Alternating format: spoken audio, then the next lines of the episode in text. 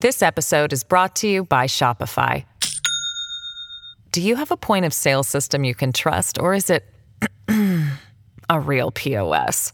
You need Shopify for retail. From accepting payments to managing inventory, Shopify POS has everything you need to sell in person.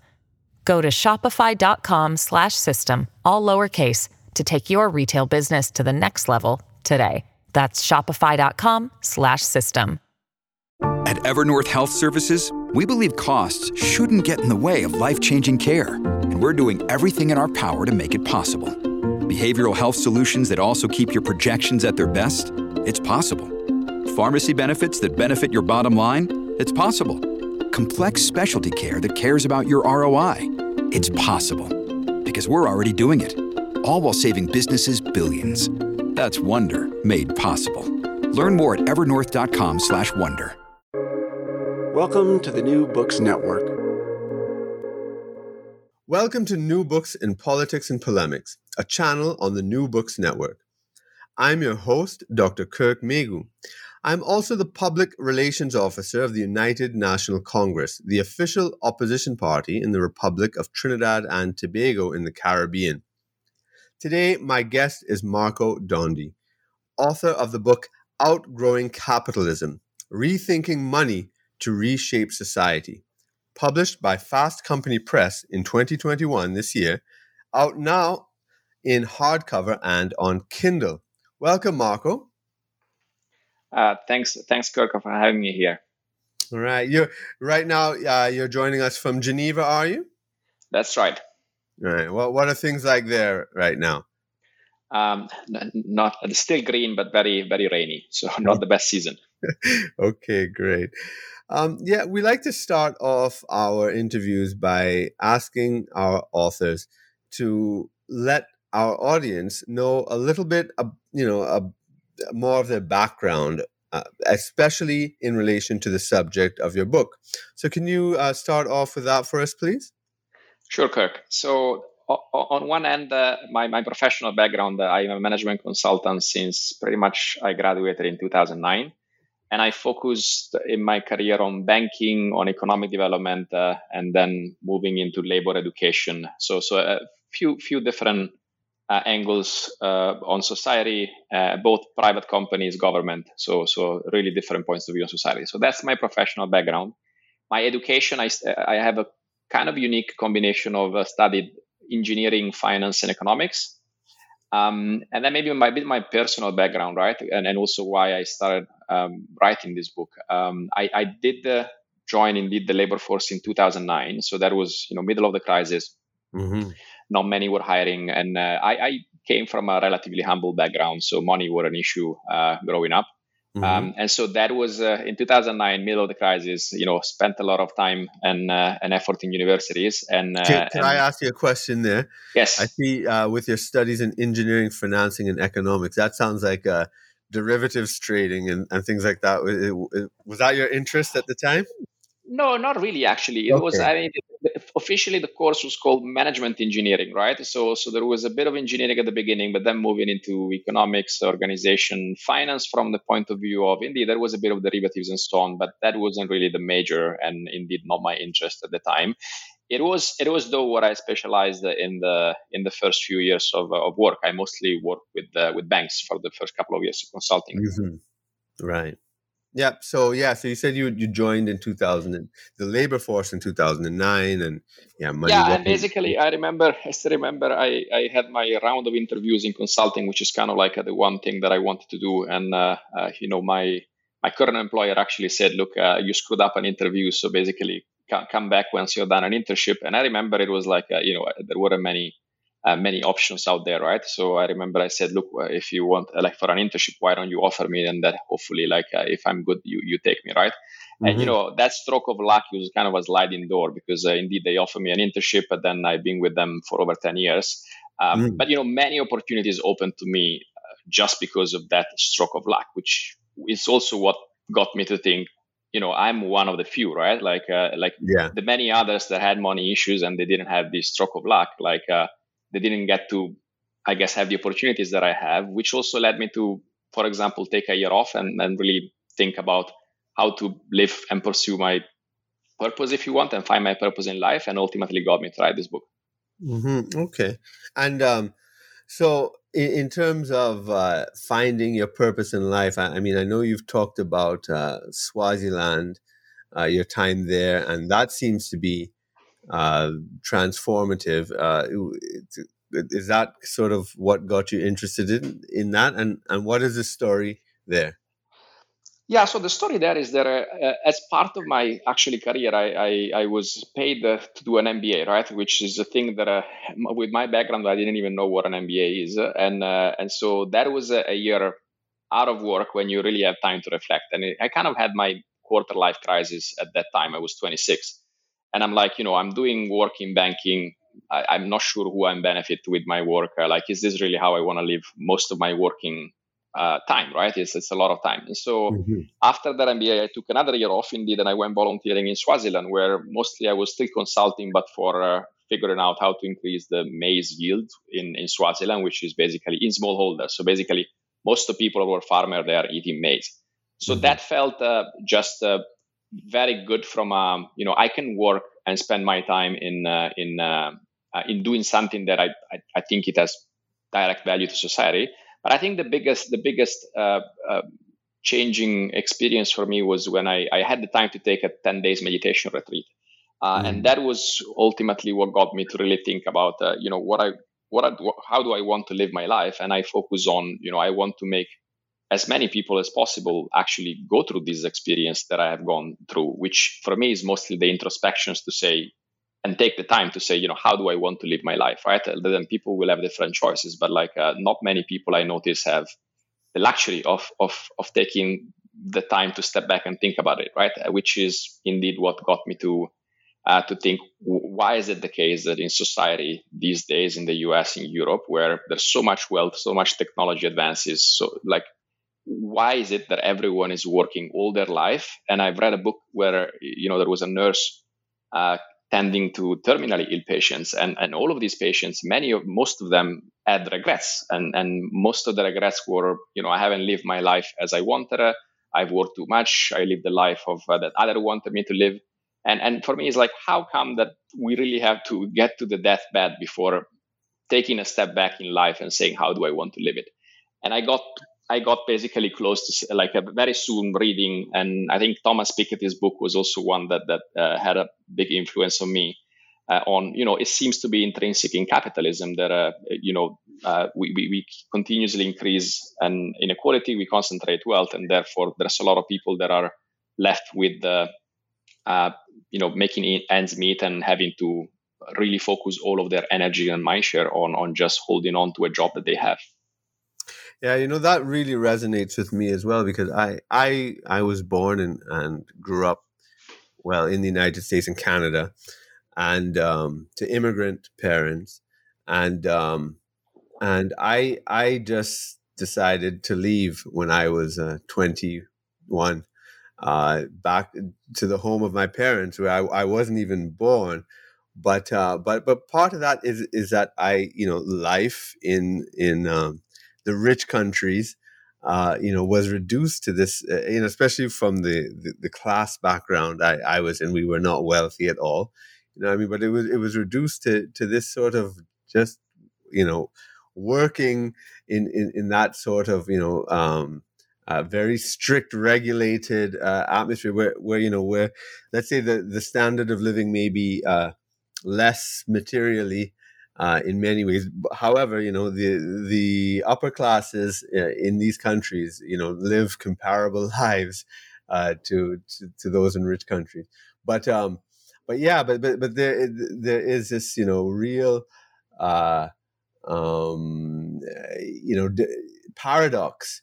You know, because I, I, I actually feel you know uh, freer and and and um, and more fulfilled in in a less materially uh, advanced uh, context uh, you know than than all than so many people here who have fantasies about going abroad so that that that's very interesting I, I think and something that resonates with me when I, I look at your work and hear your story Yeah, and that indeed mm-hmm. struck a chord, right? Both in Swaziland, but I've also been, you know, in, in the Philippines, in Costa Rica, and in many of these places, you see that, uh, you know, some of the folks are really much happier and more relaxed. Indeed, materially, yeah. they, are, they are much behind the standards of developed countries. But then I also had the question, you know, is it like, is it necessarily better for these people to get more materially wealthy, but then more, uh, you know, always in a rush uh, and and miserable under many other aspects uh, of life, right? So so that also indeed got me to think: is, is it really like a, should we keep trying to get these countries to follow the the economic development model and the you know the future that we have grown to be accustomed in in, in the U.S. and Europe? Yeah, that's interesting. I, I mean, uh, I, will just jump ahead to a question here because it fits in. I mean, I my studies uh, were was in international development studies at the University of Toronto, and then later in Jamaica, and then I did politics in the UK. But um, uh, uh, yeah, the, I mean, the critique of GDP is is an old one since uh, probably since it started, but uh, definitely, you know, when you had the, the gross national happiness from Bhutan, uh, and then uh, when I, I, remember when the Human um, Development Index came out in 1990, I was sort of involved in, in that process in uh, critiquing GDP um, uh, as as as the measure, and then also in my own life, you know, critiquing the idea of whether you know those societies, the rich countries, are really the model for everybody. And these, these are questions you address and ask quite explicitly in your book. Uh, could you expand on that for us, please? Uh, sure. I think I think a first angle is, uh, and, and now I'm talking a bit more about the developed country, right? So so those yeah. that have achieved a certain material level of material wealth. Um, there's there's actually a lot of research that now shows that uh, GDP is actually completely uncorrelated to most of well-being metrics, right? Whether you take well-being on subjective well-being, so how people think about their happiness and life satisfaction, or whether you take uh, actual metrics like uh, you know uh, whether you look at the environment sustainability or you look at the um, you know suicide rates or you know homicide rate, like uh, you, you name it. Um, actually there, there's basically no more correlation after I think the level that uh, Kate Pickett, uh, uh, basically there was a book, The Spirit Level, did this analysis on uh, uh one of the many analyses uh, on this. It, it, just, you know, you increase GDP per capita, but that doesn't really mean anything in terms of all the other well-being metric, right? So mm-hmm. that was that was already striking a core. Like like a, it's a question on you know then why are we still focused so much on GDP, right? Um, mm-hmm. w- when you look into GDP, indeed there is a uh, you know, the concept is it's, it's what countries produce and if if they produce them someone buys them it means that generates value right that's why typically you say gross domestic product, product but another way to call it is value added right mm-hmm. at the mm-hmm. same time the fact that there's a monetary transaction does not mean that, that this is actually something that creates value right and also the fact that there's whether if there's not a monetary transaction that also doesn't mean that that a certain transaction didn't happen that created value, right? That's right. why most of you know home home uh, based uh, work, the, the you know the housewives uh, or yeah. the you know husband wives, uh, husband like house husbands now as well. Uh, but basically, it, it, there's a lot of uh, work in the home yeah. that is not valued. a lot of the actually now you know Facebook, Google, a lot of a lot of um, a lot of items are basically given for free, right? Mm-hmm. On the mm-hmm. other hand, you know, if you have a car accident on a, on a, I remember it was, I think, New Zealand, there was a, there was a study, you know, a car accident increases GDP, uh, sorry, a deadly car accident increases GDP by a million. Uh, right. This is not something, you know, it, of course, it's a problem, you need to fix it. And this is the same for, uh, you know, the healthcare industry, right? Like uh, the more people are sick uh, and, then you fix them, the more that increases GDP. But, but you, you, if you had everyone healthy, uh, you know, GDP decreases a lot, but but there's much more value in having everyone healthy than having everyone sick and then trying to, tend to them, right? So there's a lot of, I guess, technicality also on even the is even as a measure of value is, is actually not a good metric, right?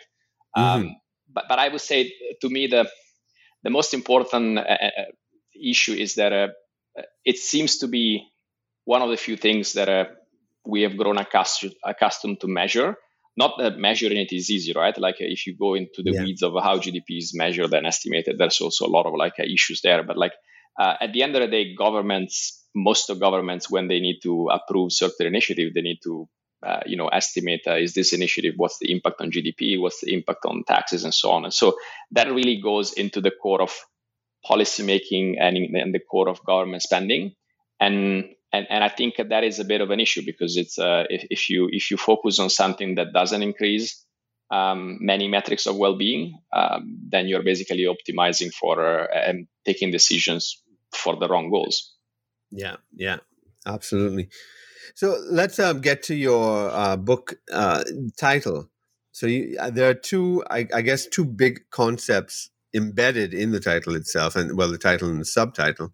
Um, one is outgrowing capitalism, and the other is rethinking money. Um, so, could you explain what you mean by both of those terms, outgrowing capitalism and rethinking money, and why they're important? Uh, yeah, let me start with outgrowing capitalism, and, and I think the concept of outgrowing is is is showing that capitalism was definitely useful and it had a lot of value, right? So so it's not that we're say, like I, I didn't want to call something like you know let's dismantle capitalism or like a, it's it's a there's a lot of positives in capitalism, right? But the right. concept about growing is you know as, as a kid grows you, you can't you can't keep uh, keep him uh, you know if it's three years old you want to change the the clothes that he had when he was two years old right and so the mm. idea that that is is behind this is as societies have developed and and we have reached um, luckily in in the us and europe uh, like at the a certain level of economic maturity um, um, uh, first like i think basically we could afford a change of clothes and then the second thing uh, that also uh, we need to be aware of is that uh, you also need to change clothes. You know, if you go out and it's sunny, you wear some clothes. If it's rainy, you change your clothes, right? And I think now it's a period uh, in in you know the history of Earth, if you want, that uh, you know you have climate change, you have an aging population, you have artificial intelligence. There's a lot of external trends that are questioning whether the clothes of capitalism are still the good one, right? And so the mm-hmm. idea of outgrowing is basically showing why capitalism was good and has been good so far. And and and my argument is that it might already be the case that uh, we have already outgrown it. So the clothes is actually already quite tight. Mm-hmm. Um, if we look at the future, uh, it's to me it's time that we, we, we need to look at uh, you know what other clothes can we put on because this is not really what we want. Uh, so that was without growing capitalism, and I think rethinking money is is if you want the core um, lever for me to play with, right? Like, uh, as I think you have more questions coming up later, but like, uh, you know, money is really tied. The rule governing money are tied to capitalism. You know, m- money is something we use for any. Most of transactions today have some money involved. Uh, and money is that doesn't grow on tree, but also it does is not found on the in the ground, right? So there are mm-hmm. institutions which have regulations that are underpinned by the principles of capitalism, that are under the creation and allocation of money. Uh, and we're not talking about capital. I'm talking about really the, the, money that we use to, you know, pay pay the bread or or or you know mm-hmm. buy a car with the online, right?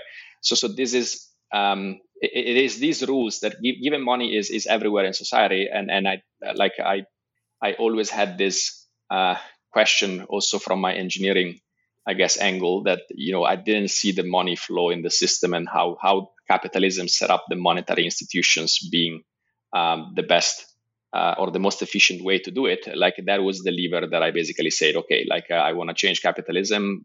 The, the the way that I think I can improve it is by changing the way money is created and allocated. Um, so so that was a bit the, the rethinking money. And maybe the last thing is um, if I go back to the to the idea of uh, of GDP and um, and and a bit like uh, you know why did I start uh, to write this book right?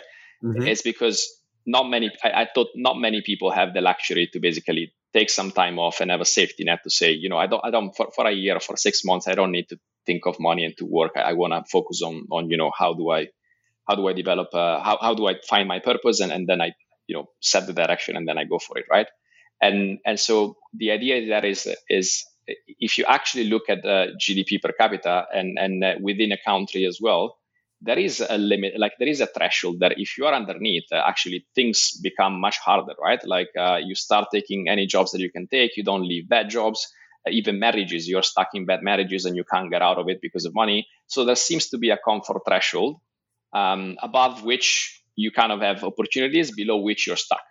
Um, and so for me, the, the idea was like, well, if, if the problem is is uh, we need to get as many people above that threshold, well, that threshold, uh, you know, it's uh, it's it's it's not actually that uh, expensive. I mean, it is expensive, but it's it's a money issue, right? It's it's not a uh, and, and, this is linked to the topic of universal basic income, right? A lot of people mm-hmm. are talking about it, right? Yeah. What if we what if we give enough money to people just to get at least at that comfort threshold? And then you know everything above is a bonus. You can you, you need to you know work hard to to you know get more, uh, but at least you, you don't you no longer live in a society where you know you you either work full time whatever job you you get or or you're basically on a street, right? That is a, an unnecessary amount of stress for the society we have developed into now. Mm-hmm, mm-hmm. So the the argument in your book, how, could you just um, summarize it for our audience? Um, uh, yeah, yeah. So so I would say the argument is we societies in, in developed countries have come to a moment in which we can shift away from um, let's say having capitalism as a, as a core foundation of uh, uh, the way we actually mostly create and allocate money um, and we can start uh, uh, allocating a portion, creating and allocating a portion of this money, which which uh, we need to create every year, and there's a mechanism to create money every year, uh, instead of allocating it in the way that it works today, which is mostly by uh, bank lending policies. Uh, we would allocate it for a universal basic income. So, so basically, every year we create some money, we we, we fund a universal basic income. if needed, we could fund other priorities, but of course, like as as soon as you extend the list of things you fund with with new money, you just create too many, uh, too much, and and so that that creates problem. Uh, but so the core argument is we no longer need to, uh, you know, everyone needs to be working full time, uh, all like four years of their life. Uh, we we have some room to basically give some slack to someone, uh, or or at least it doesn't mean that people don't work. It means that you know sometime they can take some time off, or they can work less, or they can work part time. Uh, because we don't need as many people to work uh, now as as we used to do in the past. And and I think if we shift the sum of their time and we give that security to focus also on fulfilling their own lives, uh, we can create better societies. And in the meantime, I also argue that uh, you can still you can still actually grow the economy because it's. Uh, um, I, I, think you you still have some questions later, but like it's it's it's, mm-hmm. it's possible. Right, right. So I mean, there are a lot of um, other sort of movements and, and, concepts that I would like to, to link your ideas to. But let's let's explore your ideas a little bit more.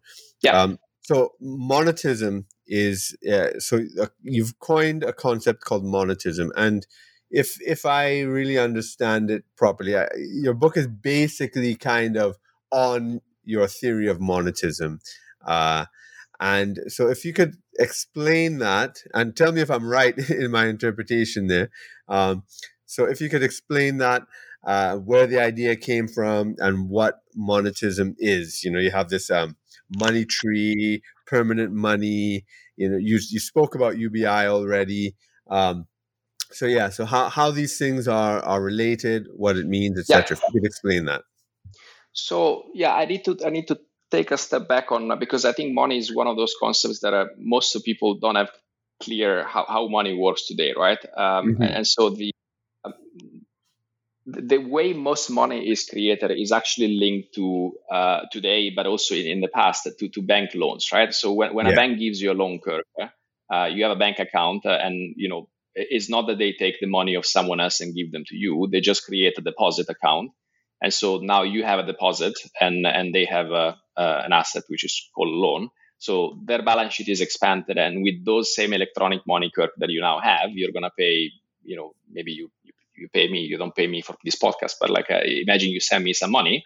Yeah, I, I have I have an electronic digit in my bank account. So so the way money expanded uh, every year is, is mostly through this bank activity of creating um, is, is, that the same thing as fractional reserve banking, or more um, or less? It, I mean, it, it, it, kind of is. Um, uh, although I think that model is is also kind of uh, not really precise, right? Because the idea is that uh, uh, you know you have a certain limit of the amount of money that you can create, that, that yeah. banks can create. But yeah. the reality is that you know every year this this is a this is a continuously growing pie, right? So so right. you can always expand. And yes, there are some limits uh, but the limits are not imposed as in uh, you know 10% that there's something that is real right. money and then banks can create on top of it right?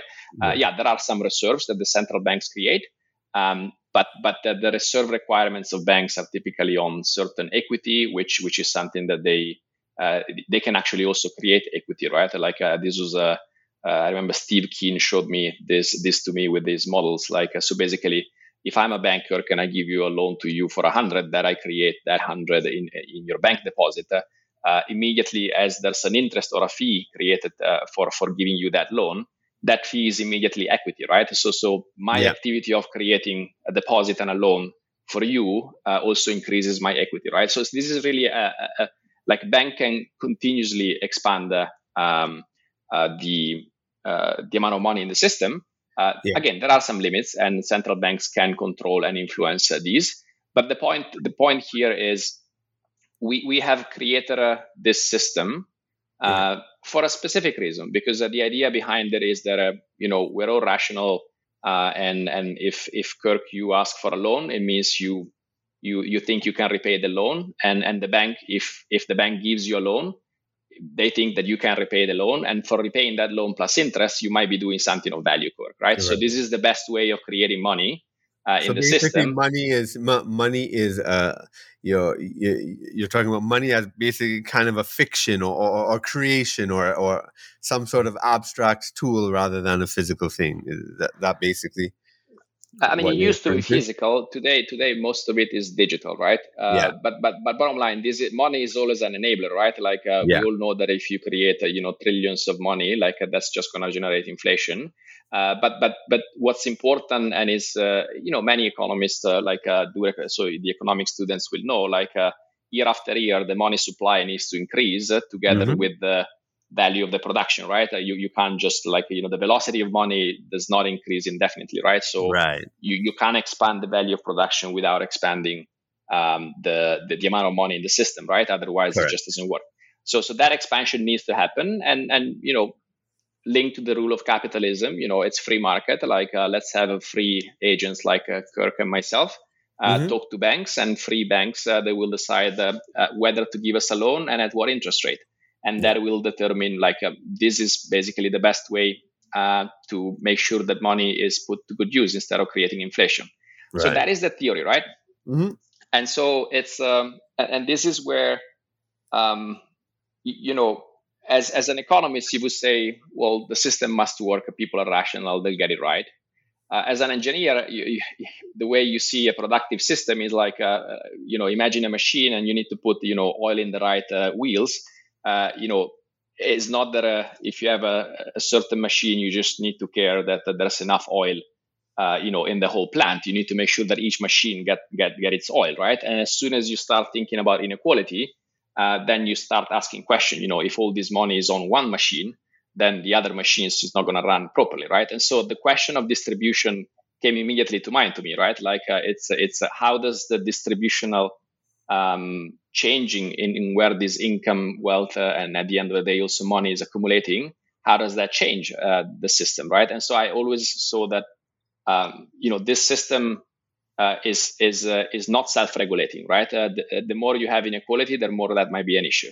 And then, as you studied, there's actually quite a lot of uh, great books on on the way money works and and some issues. One one that I particularly recommend is uh, the one of Adair Turner, uh, so Between Debt and the Devil, uh, where he basically looks at you know where are all these banks' money going, right? Are they really going mm-hmm. to productive uses? Is this really the best way to create money?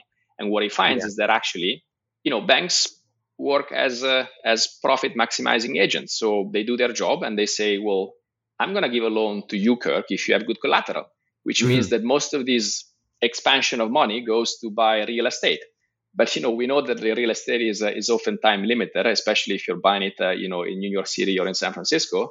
And then, so most of these, uh, you know, money creation goes to inflate the prices of of assets. It doesn't go to create productive uh, economic value, right?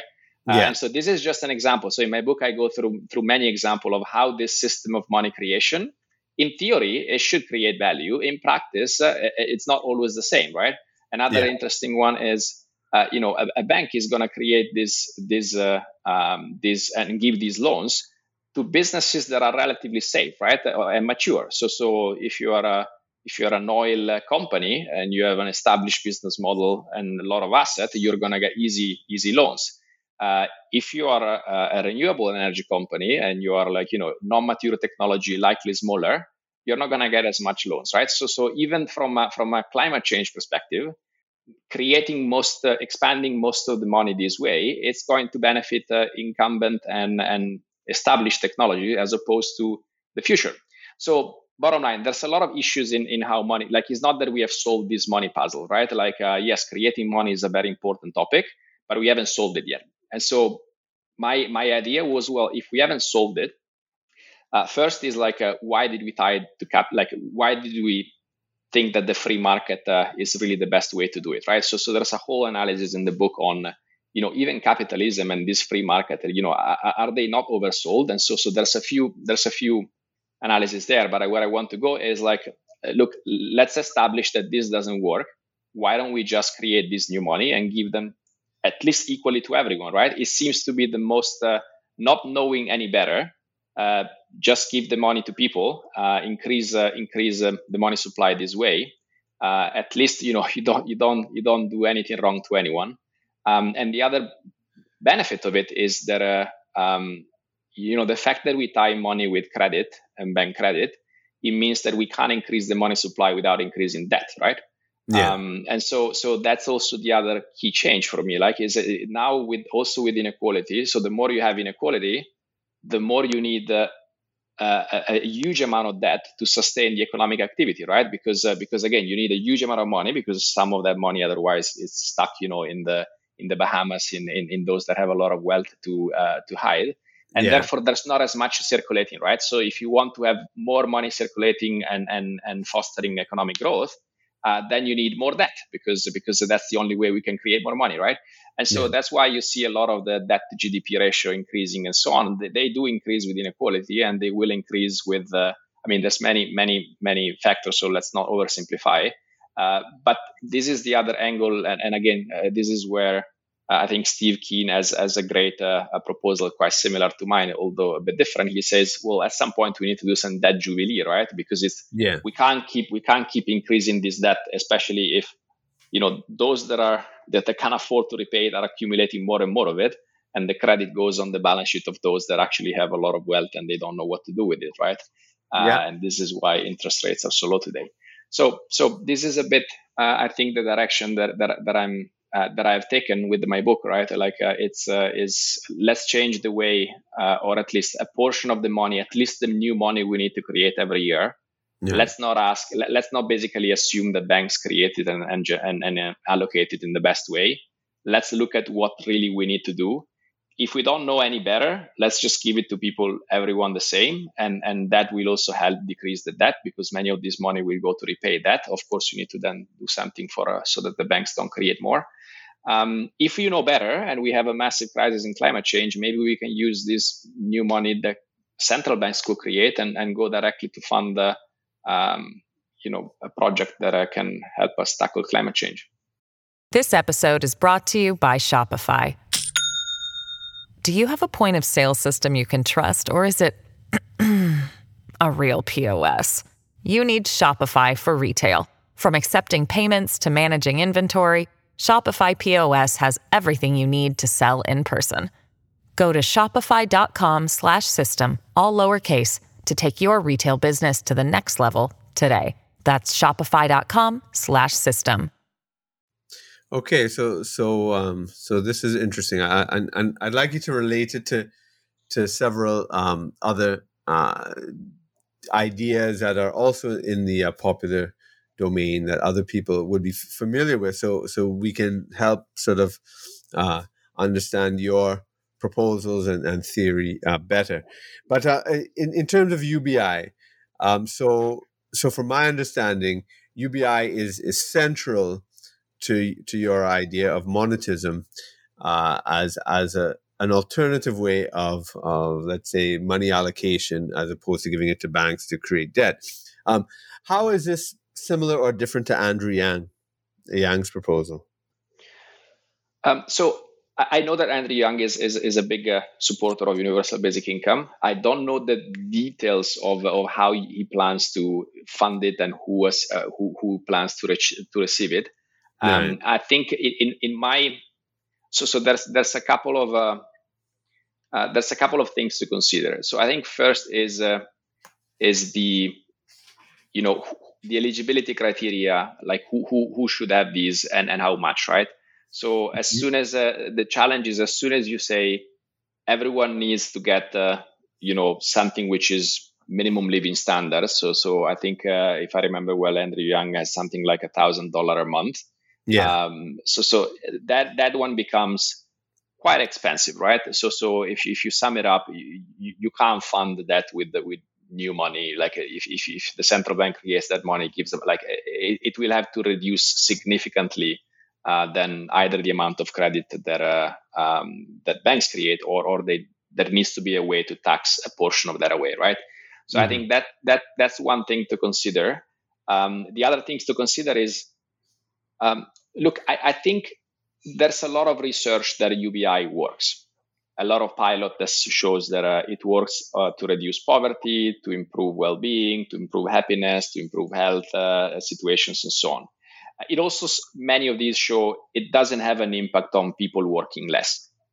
Now on this last one this is where i think uh, there's a difference if you are piloting a program in a small community for a short amount of time. Uh, you know imagine you're receiving a thousand dollar for two years and then you don't receive them anymore it's difficult that you say you know what i'm just gonna chill out and stop working right so i actually think that uh, I would hope the universal basic income uh, like ultimately allows people to work less. I don't mm-hmm. think this is a fault. This would be a feature of, of, of such program, right? The yeah. question is what's the right timing and the right magnitude, right? Because, uh, uh, you know, I, I, do agree that uh, hopefully in the future, um, you know, with, uh, with artificial intelligence being um, able to substitute more working activities and, and, and, you know, the diffusion of this technology being more prevalent across society, because you know it's not just enough that uh, you know IBM or or Google invents an algorithm, right? Uh, there's a lot to ha- that, that needs to happen from you know that that um, uh, if you want the creation of an algorithm to that becoming used in in across society in multiple organizations, right? So by the time that that happens, I think we are not talking about five, ten years, 20 years. Like I think we're still talking about quite quite a longer time okay. since that can really happen at scale and, and, meaningfully reduce the need for labor. And then I think we also need to to to, be, to realize that I think our economy needs to really be turned around, uh, like to be sustainable, right? And that also requires work. So I, I don't think uh, we we can afford to basically saying, uh, you know, we go with a program like UBI, a thousand dollar per person from tomorrow to everyone um, forever right? I think it's a bit risky. So, so my perspective would be to start with the potentially lower amount and make it more affordable, uh, and gradually increase it as you see as you see that indeed you need less work, right? Um, you know, okay. there's an argument that. So, so, so one of the, the, mm-hmm. the, targets. So one of the targets of your UBI uh, proposal is to actually reduce the amount of work people have to do. Um, so it's it's it's it's much more than a than let's say a, a welfare type payment or or even more than a debt reduction type thing. It it is really a a much deeper structural uh, transformation. Am, am I right in in understanding it that way? Yeah, I think that is a, a social component uh, and and there is a, an economic component, and I think both of them are important equally. Um, so, so for me, it's also uh, an economic instrument uh, to, if you want to balance a bit the. Uh, now I'm going a bit into economics jargon, but the supply yeah. and demand of labor, right? Mm-hmm. Uh, in the sense that, uh, you know, most of the economic theories today are based on the assumption of full employment. Right. I mean, I don't think the societies have been in full employment at any point in time in the last uh, in, in, the last many years, especially if you consider the global economy, right? Like yeah. uh, the global supply of labor is massive. And by the way, one of the things that I work the most on is on uh, uh adult training and reskilling, right? So I am actually yeah. a believer that if you put the money and if you put the time, you can you can upskill or, or reskill an adult worker into doing whatever is needed, right? So, so the whole is the whole story of oh people don't have the right skill. Yeah, that might be true, but you can you can fix that, right? It's not something that that you can't work on. Right. So, so the story for me is one that uh, we already have uh, more labor than needed, uh, and so somehow the the you know we are not the, the negotiation of wages are not from uh, you know two equal parties where um, uh, you know it yeah. might be when, when, for the high skilled workers right which, which yeah. indeed there's a shortage but otherwise you know the middle class uh, the the, the low skilled workers uh, like uh, th- those it's like you're really saying on one hand you have an employer with a lot of choice and on the other hand you have uh, you, and, and you have you know people that uh, you know this is my my livelihood and and yeah. in, especially in some in some states in the US uh, in the US in general more so than Europe there's very little protection right so so and that's why wages hourly wages uh, inflation adjusted in the US like uh, the median ones uh, have, have, stagnated for the last 4 years right mm-hmm. so, so there is already an imbalance so productivity is growing but that productivity is increasingly captured not by the workers but by the either the very high skilled workers or the employers. And so that imbalance, it's also first what also fuels inequality. Um, but but it's it's an imbalance that is not healthy, right? Because it's a, it's a, it's not sustainable. And so for me, UBI is also um, a way to uh, fix that imbalance. So in my mind, and again, you need to then put it into models, and and you know it's it's not easy. But uh, from a theoretical and conceptual perspective, the UBI should be set uh, at the right level that you have enough people that start to you know work a few hours less a week but basically they reduce enough the supply of labor um, so that uh, um, that balance of you know the demand and supply of, of labor it's it's uh, it's it's more equal. It's, and, and so the wages are to naturally grow together with productivity. So so the, the for me the balanced economy is one where wages grow together with productivity. I think this is a concept that most economies would also agree, agree with. And I use UBI besides as a social mechanism to, you know, make sure that people have a bit more safety net and can, uh, you know, do things like taking some time off and, and, and think of how to live a more uh, like a, a, purposeful life. Um, but that also uh, that's the social angle. But on the economic angle, I think UBI can be an important instrument to keep the economy in balance and especially keep the um, balance between labor and, and, and, and employers into negotiating wages. Okay, that's interesting. And I mean, so I mean, I'm I'm thinking of your theory of monetism also. Uh, you know, certainly it as I, I guess not as a direct reaction to the Great Recession of 2008 and, and so forth, but but certainly definitely influenced by it. And you know, and so you you had things coming out of out of that, like uh, Bitcoin. Um, uh, I suppose modern uh, monetary theory, MMT, and, and, and quantitative easing. Um, uh, then you have um, other. I, I, think his name is Jason Hickel um, out of uh, London, who really is um, promoting this zero growth. Um, and so you you you have these these other um, critiques uh, that have emerged post 2008, which I think share a lot of of uh, concerns and and perhaps even you know programmatic ideas with your own theory of monetism, but but also definitely are uh, have some differences. Do, would you like to expand on any of that uh, for us? Yeah, happy to. And uh, so let me start. In general, I think we are at, at a point uh, in which ambitious and more radical rethinking is needed, at least just to raise the level of ambition and debate, right? I think it's not the time to small tweaks. It yeah. might be the time for, for, a, for a bit of a leap, right? I think in evolution, you know, oftentimes you have, uh, you know, uh, you have the uh, saltation. yeah, it's like uh, it's uh, there is oftentimes you know there's the small um, uh, you know the evolution goes into small steps and then there's a leap right yeah. i think we, we, we might be at the time where where some sort of leap is needed so i think any any of those type of uh, you know deeper critique i'm very sympathetic with i think there's just value in, in increasing the level of uh, you know let's let's really not be stuck into the all the all these institutional barriers and mental barriers we have we have imposed ourselves, right?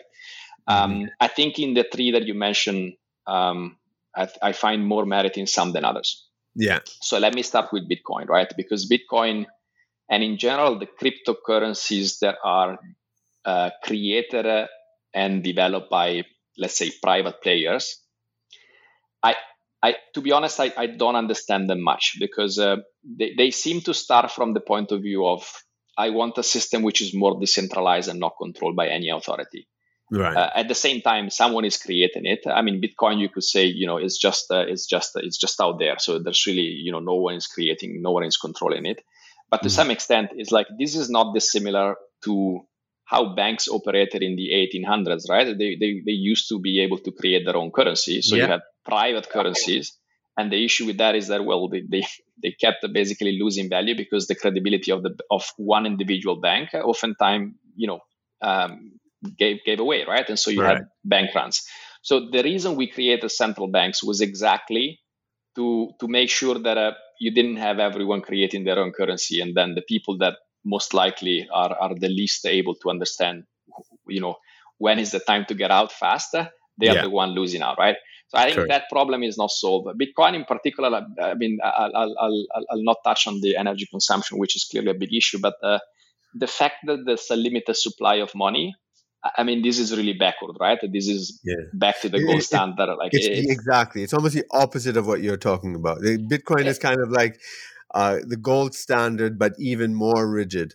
But but you are sort of embracing the post seventy one um, delinking. Am, am I correct in that understanding? Yeah, and and while I'm generally critical of traditional economic thinking. I mean, this is it's really like I think someone mentioned uh, the gold standard was a barbaric relic, right? It's uh, it's we have understood that uh, economies need to grow the money supply to grow to grow uh, also the value of what, the value of what we create, right?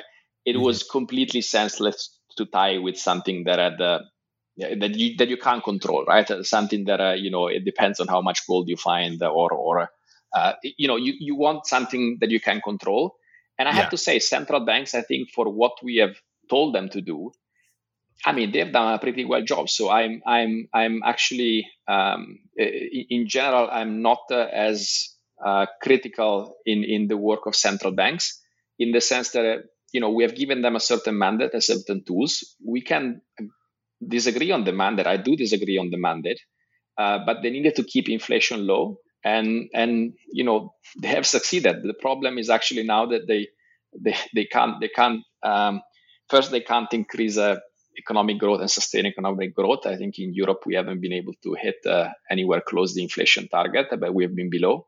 And then the other big problem, as I mentioned, is that uh, you know looking at an average inflation target is is not great because you have a, a lot of inflation in house prices because of the way we structured the monetary system. Mm-hmm. Um, and and then yes, you have deflation in other in other uh, you know areas of, of society, but you look at the average, and and and and then when you need to push up uh, uh, you know prices, you still do it by giving cheap credit to banks, which still give it to housing, right? So so it's uh, the problem is that I think central banks don't have the right tool to increase um, you know economic growth and inflation, but the good inflation. So so their their tool has to pass through mostly the banking system uh, mm-hmm. which ends up again inflating asset prices, which is a big problem today. I mean, a lot of central banks are thinking about these problems, um, but but they have limited tools, and so that's why now central banks mostly are saying, you know, guys, we need the government to start, uh, you know, spending more money. We're buying their government bonds, but like uh, they are the ones that can do something different. We can only give cheap credit um, yeah. and, and make credit cheaper and cheaper. Uh, but this is not really going to help, right? So I think this is a bit right. on on, on, Bitcoin and cryptocurrencies, I think it's more of a walk to the past, to be honest, that, than a peek into the future. Mm-hmm. Um, on modern monetary theory is is interested is interesting, right? And I think it has had a huge success in uh, basically saying something that uh, every economist knew, but mm-hmm. I think uh, but I think most of people didn't, right? Like, uh, of course, the, a government that has its own currency cannot run out of money. This is this is very um, yeah. You know, it's uh, it's uh, but, exactly. Uh, but the but indeed, there's a lot of self-imposed um, you know, uh, institutional regulations that that limit the amount of money that uh, that a government can create, right?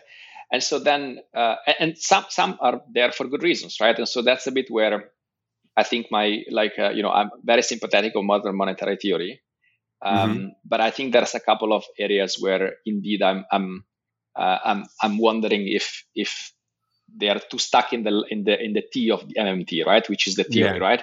Uh, because it's uh, I mean, we have these systems, and part of uh, why we have uh, somehow created independence between central banks and, and, and the treasury um, of, of most uh, um, developed economies is because we didn't, we, we felt that uh, due to political pressure, it's too easy for governments to spend too much. And that spending ultimately is going to hit on the real constraint, which in, indeed is not, is not the money that, of course, we have available but it's the real resources that are out there, right? And so the question is, uh, it goes back to, um, you know, I've read the, a lot of exchanges between, I think it's Paul Krugman that writes a lot against modern monetary theory and yeah. the modern monetary theory. So in this exchange, I find myself in the middle, right? Because, you know, I, I, disagree with the view of traditional economists. And I think in this way, Paul, Paul Krugman is, is a bit, uh, um, you know, on that, uh, on, on that end where he says, mm-hmm. you know, there's a limited amount of funds available out there. If, if the if the public sector uh, basically absorbs them, then there le- there are less available from the private sector. So I agree that this is this doesn't is not true, right? Like uh, there's yeah. there's no such a limit to the amount of money because, as I mentioned, banks can create a lot of it. There's mm-hmm. a lot of different pools of money. So so the, the, there's no such a limit in the amount of money. But I think what what I think Paul has a, as a good uh, as a good uh, challenge is like okay, it's not the money, but ultimately you hit a limit on real resources, right? And so the key right. question is back to, you know, should public spending ultimately occupy or basically uh, like make those resources busy and le- less of those resources ultimately will be available to the private sector, right? So you'll hit the inflation limit earlier and is that and so for me is the question is is this desirable or, or not desirable and and that's where for me it, go, it goes back to capitalism and and, and free market right mm-hmm. the question that i pose and, and a lot of the analysis on how well free markets are working today is you know maybe this is something that is you know we assume and, and economists assume that uh, yeah it's always uh, if it's the government spending it's always worse right um, and you know, first of all, I mean, I work in a lot of corporates. A lot of time there's waste also in private sector spending, right? So it's not that uh, you know there's only waste in one. Uh, but besides that, it's like you know there's a massive issue again with climate change. This is a market failure, right? So so we are in a situation where that that one, you know, even calling the market failure, I mean, this is a this is a complete disaster for me, right? Uh, mm-hmm. And this is all because of uh, yes, we said private. Let's the private sector, you know, uh, do their work. let's the free market. well, that was completely forgotten. Then you have inequality that keeps increasing. So, so the question for me is: Are we really sure that today, like a, a, developed government, like in the U.S. or, or in Europe, if we let them spend more money, would that really create less societal value than if we let those money be ultimately investor and therefore the resor- the real resources taken on from private institutions right for me is a question mark right like I, am sure that as long as those money go to, fu- to fund the climate change projects and they might be spent and, and used by private company yeah? but it's the allocation point for me here right uh, you know it's not about the public companies and or state-owned enterprises needed to operationalize and and and, and you know do stuff but i think the allocation like uh, compared to the allocation the banks are doing i think there's a bit better allocation that we can do either again to a universal basic income or to say you know a certain amount of uh, like let's let the public sector have a bit more room to allocate some some funds for uh, projects that are really important for society. You know maybe if uh, if you know we we can afford less uh, you know it's going to be more expensive for some private company to to produce luxury goods uh, that's that's fine. Like uh, it's uh, I think it's better if we invest more in climate change, in education, and and and and we fund a universal basic income. Maybe not immediately a thousand euro per month, but some basic. Uh, basically, I'm at the point where are we really sure that it's always better to let the you know uh, private sector manage resources as opposed the allocation of resources as opposed to have a, a bit more public sector uh, allocated resources to private companies, but on projects that are good for society and not good for whoever has the money to buy uh, whatever the private sector is producing. Right, right.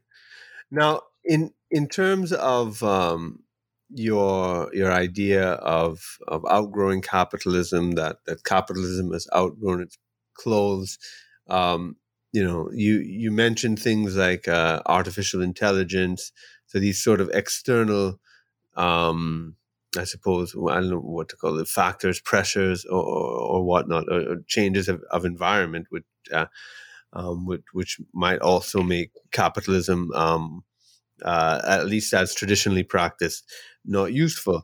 And you know, and then you, the pandemic, of course, has has um, changed things tremendously uh, the increasing national debt, increasing inequality, uh, you know, printing money, questions about the collapse of, of the U.S. dollar, uh, the role of China, uh, you know, uh, in the whole global um, economy.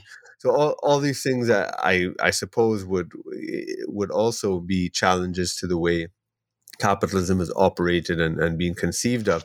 So, your theory of monetism, I, I just want to uh, uh, ask you how, in, in terms of um, how you see it uh, as, as a solution to perhaps these crises or, or, or, or, crises like this, do, do you see it as, as something that um, is is kind of a, a natural, uh, a, a, almost like an inevitable type solution. You know how some Marxists talk about, you know, that that all the forces are, are, are pointing in a certain direction to this theory, you know, whatever particular theory they have of of of of uh, Marxism or communism or whatever.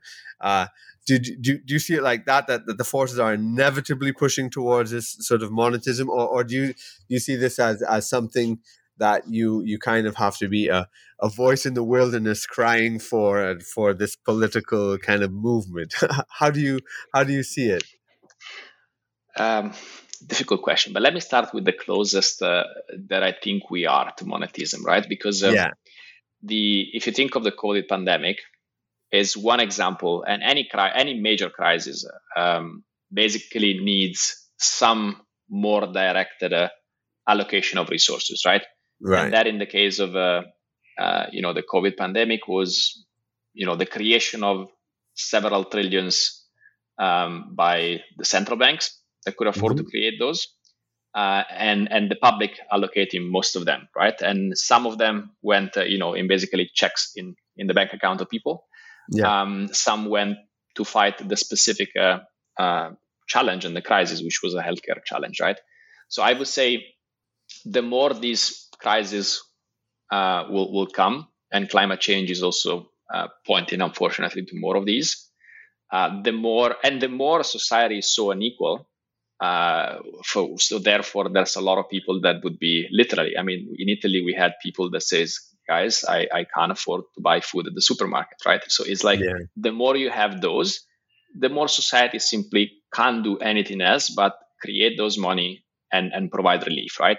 Yeah. So, so for me, that is something we just need to get used to and, and to be much more rapid at doing so, right? Because uh, if you don't have the infrastructure, and this, this is, I'd love to uh, quote here Ben Bernanke. I think he was one of the first after the financial crisis in 2008 and 2009 to say, you, you know, we need to have ready at least the option and the infrastructure to use what I call helicopter money, which is a similar concept to what I what I say permanent money, but it's like um, you know, we need to have the option to be very quick at, uh, in that case, was restarting the economy.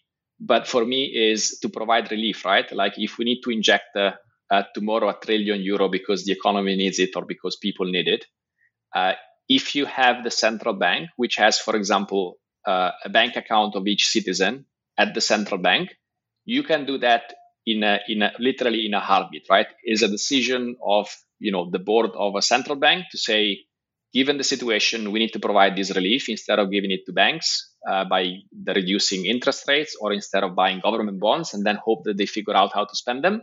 I basically click the button tomorrow and everyone has that money created in their bank account.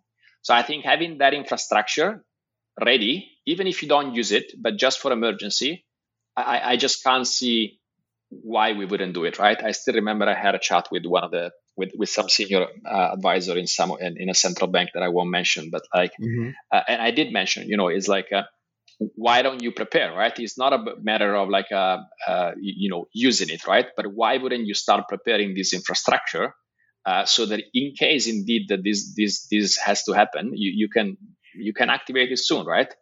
Yeah. And so in that case, I don't know how much uh, you know they were uh, just uh, very confident of all the learnings they had done through the financial crisis, and they all felt that you know we have so many tools that we can use. But like uh, you know, it, they didn't seem as concerned um, as, as as I thought they should be.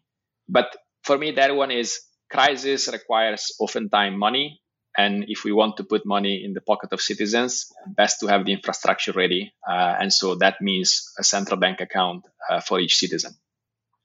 So mm. that is, I think, is the closest that uh, um, I just don't understand why we're not doing it. Uh, right. I think mostly it's a political issue in the sense that as soon as you do that, on one end you start thinking, oh, but then you know you're crowding out the banking sector, you're destabilizing the banking sector because there are a lot of discussion also on central bank digital currencies these days, right? Like uh, that yeah. are emerging, and so those uh, one of the one of the challenges uh, and, and, one of the uh, I would say fear of many central bankers to to, to go for these uh, uh, digital currencies is you know if people take all their money away from banks like uh, you know i destabilize the system right?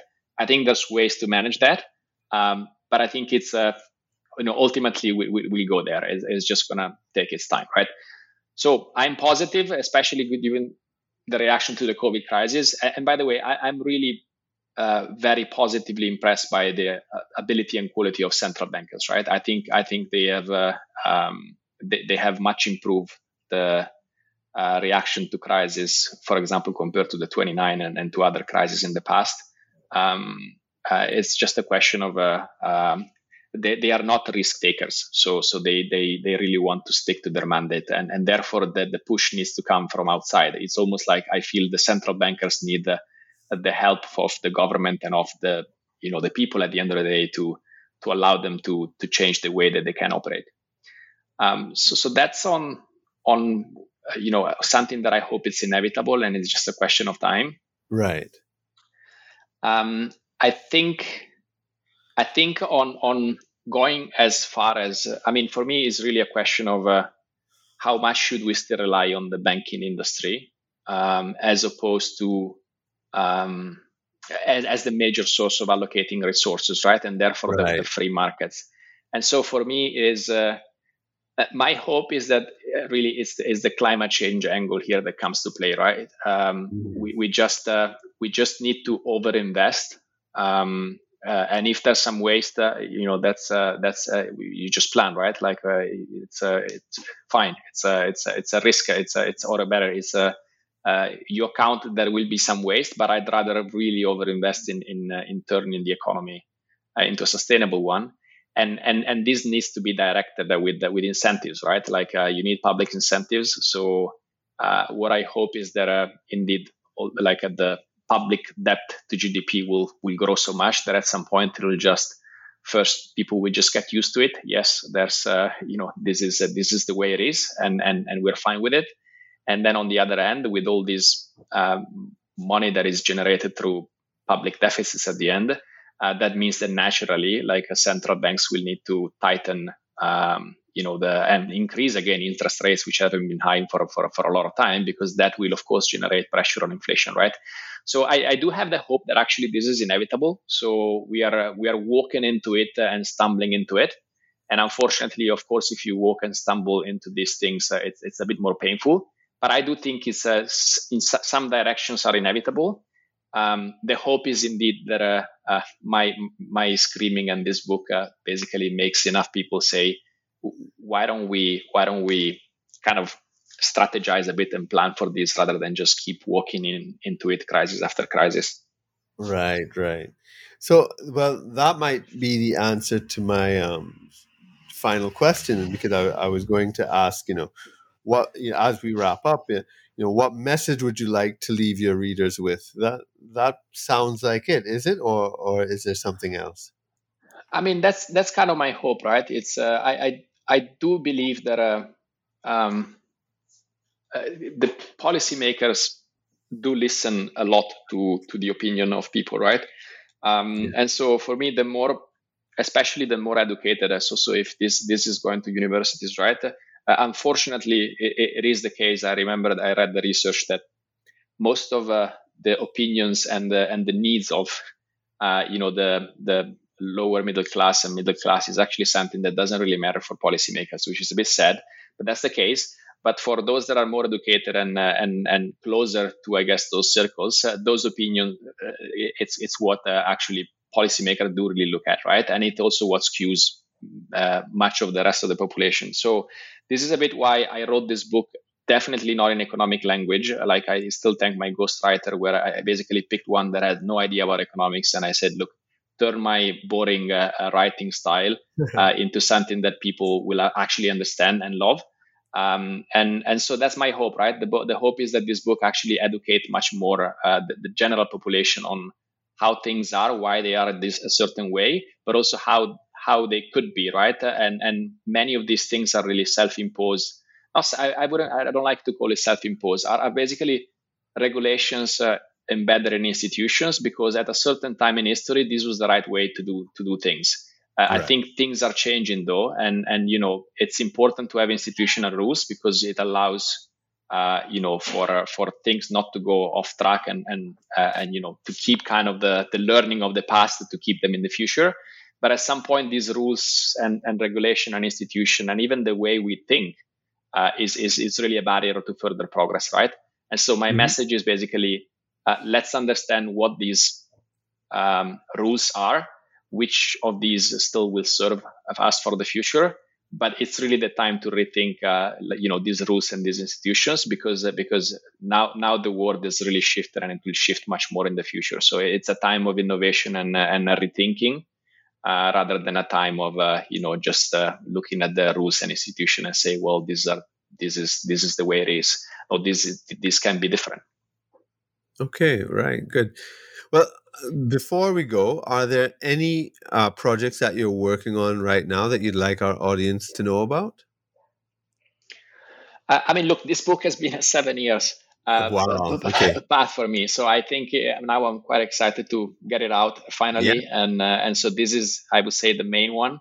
Mm-hmm. Uh, the the one uh, more than a project, but a wish list is uh, is really changing the way economics is taught at school. Right? Like I had this. Yeah particular angle of having seen this through a multidisciplinary uh, lens. I do work a lot in education as well, and, and there's a lot of value in, in interdisciplinarity. And I think ed- economics somehow is quite closed mm-hmm. and typically taught as a mono uh, discipline.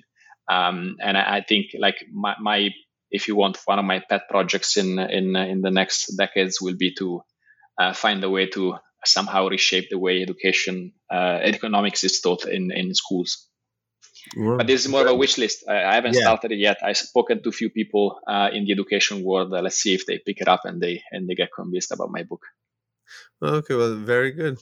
Well, thanks so much for this interview. It's been very informative and enjoyable. Thanks, Kirk. It was enjoyable to me as well. Thanks for inviting me. Great. Well, once again, the book is Outgrowing Capitalism Rethinking Money to Reshape Society. And we've been speaking to the author, Marco Dondi. Thanks also to you, our listeners. Make sure you sign up for our notifications so you don't miss any new interviews on this channel in the future. I look forward to seeing you on the next episode.